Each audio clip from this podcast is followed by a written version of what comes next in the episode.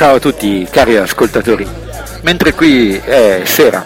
e abbiamo appena concluso di cenare, da voi sarà mattina. Comincerete ad ascoltare questa trasmissione quando vi alzerete forse o più in là, nella mattinata o nella giornata. Ne farò diverse, perché i temi sono diversi. Gli eventi vanno raccontati perché si susseguono a un ritmo frenetico, le discussioni sono importanti e vorrei riuscire a portare l'essenza i contenuti alla vostra attenzione, riuscire a farvi capire l'importanza di ciò che stiamo facendo e delle questioni che stiamo affrontando. Oggi cominciamo subito, quindi con questa prima trasmissione, a parlare del tema del rapporto tra la didattica e la scienza, la ricerca scientifica, che investe anche un altro tema che è quello che riguarda il rapporto tra un'azienda, la Apple in questo caso, e l'ecosistema ambientale. Vi ho raccontato nell'ultima trasmissione che abbiamo effettuato un, uh, un giro eh, presso l'Istituto Oceanografico di San Diego e abbiamo svolto delle attività importanti. Bene, questo rapporto tra la didattica e la ricerca scientifica e soprattutto la costruzione di compiti e quindi di un'attività didattica in real world, quindi legata a problemi contestualizzati nel mondo reale, è qualcosa di molto particolarmente sentito dagli insegnanti più avanzati qui negli Stati Uniti e in particolare in California. D'altra parte, questo legame tra l'insegnamento, la didattica e la ricerca scientifica, in particolar modo la ricerca legata all'ambiente, al mondo in cui viviamo, alla nostra terra, al nostro pianeta, alle specie viventi, alle condizioni ambientali in cui l'umanità vive, è qualcosa che lega molto anche l'azienda stessa. Questa mattina ci ha parlato e ha tenuto una bellissima conferenza Lisa Jackson, la responsabile Apple per le politiche ambientali, ex consulente del governo Obama, che oggi si occupa del miglioramento dei processi produttivi di Apple in relazione alla difesa dell'ecosistema. C'è una, dire, un obiettivo di fondo che viene eh, posto sotto eh, all'attenzione di, di, di, chi lavora eh, in, questa, in questa azienda, e cioè il fatto che tutto quello che deve essere prodotto, viene prodotto, è destinato al consumo, deve sempre, ogni nuova eh, uscita, eh, ogni nuova release, ogni nuovo miglioramento deve contenere anche un eh, miglioramento nei confronti dell'ecosistema eh, ambientale, che sia in termini di riciclaggio, in termini di minor consumo energetico, di maggior utilizzo di energia pulita, di migliore processo produttivo, di migliori condizioni quindi in cui il prodotto nasce, vive e poi muore. Questo è eh, un obiettivo fondamentale che questa azienda si pone e se lo pone in contatto stretto con il mondo scientifico. È attraverso la ricerca scientifica che questi progressi vengono eh, fatti. Eh, ci sono state mostrate da Lisa delle slide, delle fotografie, delle statistiche particolarmente interessanti. Per esempio il fatto che eh, si utilizzano centinaia di migliaia di pannelli solari il fatto che eh, si è arrivati a cifre molto vicine al 100% in termini di compatibilità ambientale, eh, il fatto che si sia ridotto il consumo energetico eh, nelle apparecchiature che vengono prodotte,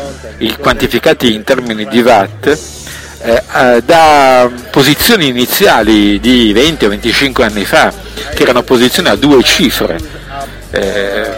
a, a, posizioni che oggi sono non solo a una cifra ma hanno anche una virgola, quindi sono lo 0,5, lo 0,8, lo 0,9. È, è incredibile come eh, per questa azienda sia così importante il rapporto con l'ambiente e, e, quanto ci tengano gli ingegneri che lavorano in questa azienda a realizzare dei prodotti che siano dei prodotti che non peggiorano l'esistenza dell'uomo eh, anche eh, in rapporto alla sua vita quotidiana con eh, l'ambiente in cui è inserito. È veramente un obiettivo importante, questo è stato assolutamente chiaro. E mm, io voglio farvi una riflessione personale. Devo dirvi che ho sempre valutato con interesse le posizioni ecologiche da parte delle industrie, ma devo anche dirvi che non le ho mai prese seriamente in considerazione perché eh, forse per due motivi, forse il primo perché si pensa che quando un'industria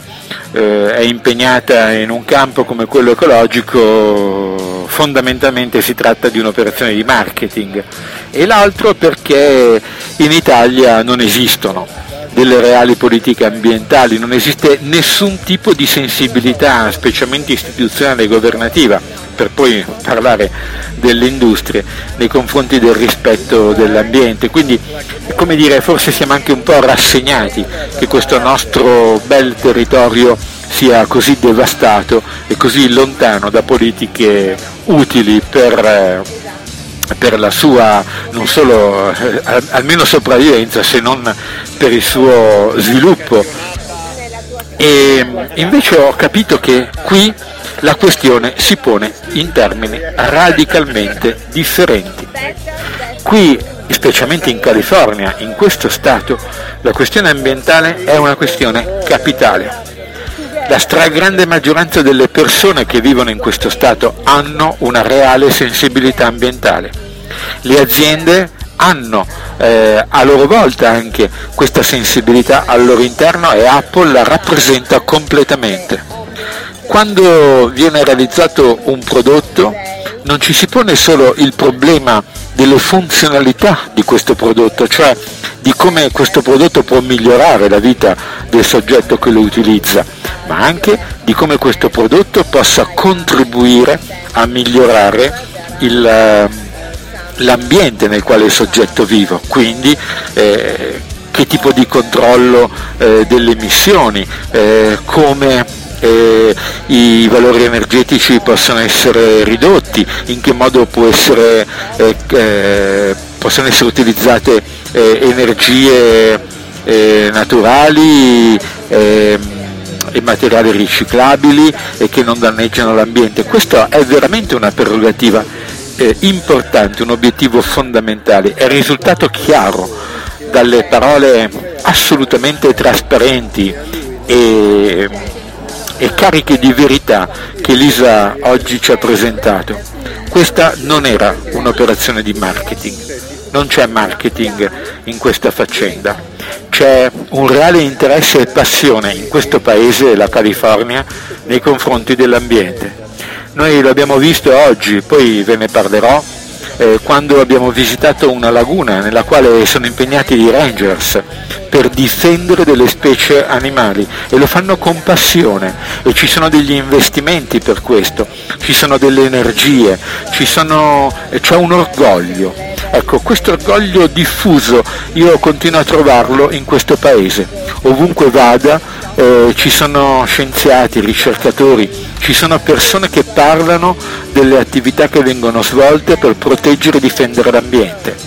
È una sensibilità generalizzata, è qualcosa che probabilmente è difficile da capire per il nostro paese e che qui esiste realmente, lo si può toccare con mano, è una cosa straordinaria, bellissima. E questo fonda il legame che tutte queste persone, sia che lavorino nelle aziende, sia gli insegnanti hanno con la ricerca scientifica. Il rapporto dell'insegnamento con la ricerca scientifica, il rapporto dell'industria con la ricerca scientifica, il rapporto delle tematiche della difesa dell'ambiente con la ricerca scientifica qui hanno un aspetto concreto, reale. Eh, qui no, non si tratta di portare i bambini in visita all'istituto oceanografico piuttosto che a una palude dove ci sono i ranger che proteggono delle specie importanti. Eh, qui queste visite, queste attività sono parte integrante di attività disciplinari. Qui la scuola non è concepibile senza queste attività perché queste attività fondano la scuola, queste attività fondano la produzione industriale, non so se di tutte le industrie o solo di alcune, ma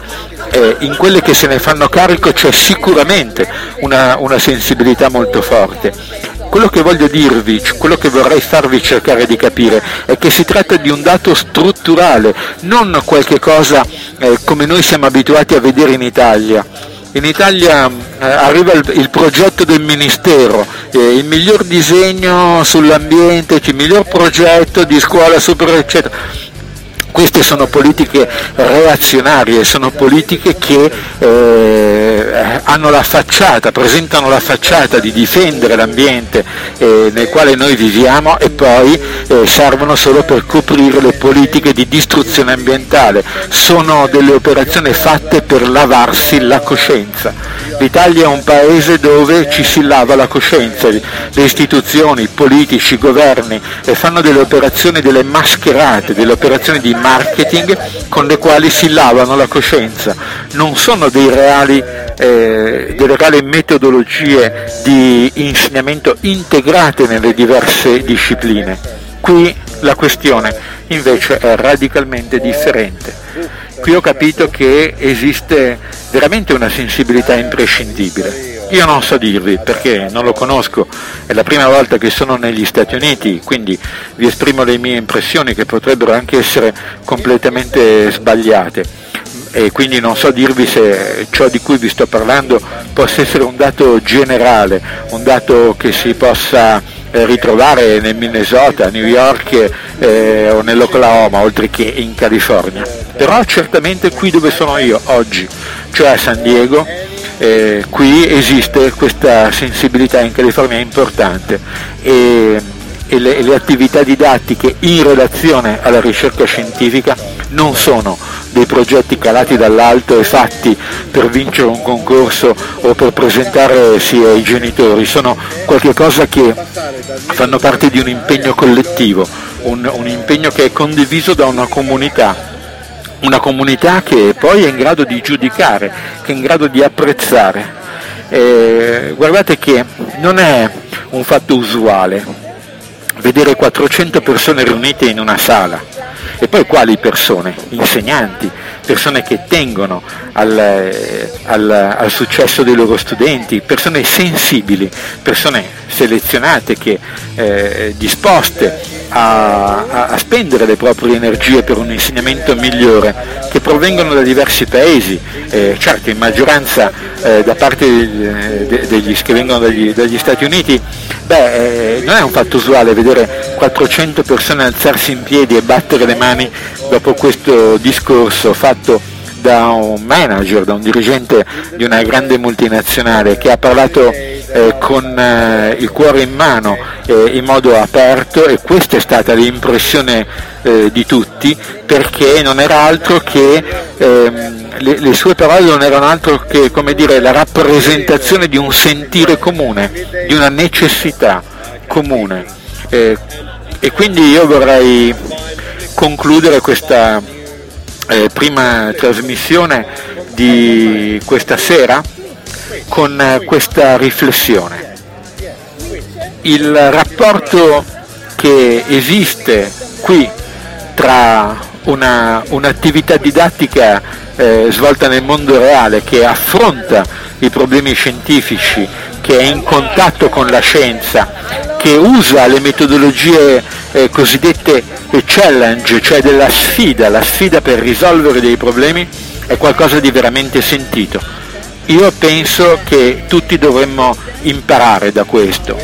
ma questo apprendimento e purtroppo questo diciamo, è la, la, tristezza, il periodo è il pensiero negativo che mi viene in mente dicendo, eh,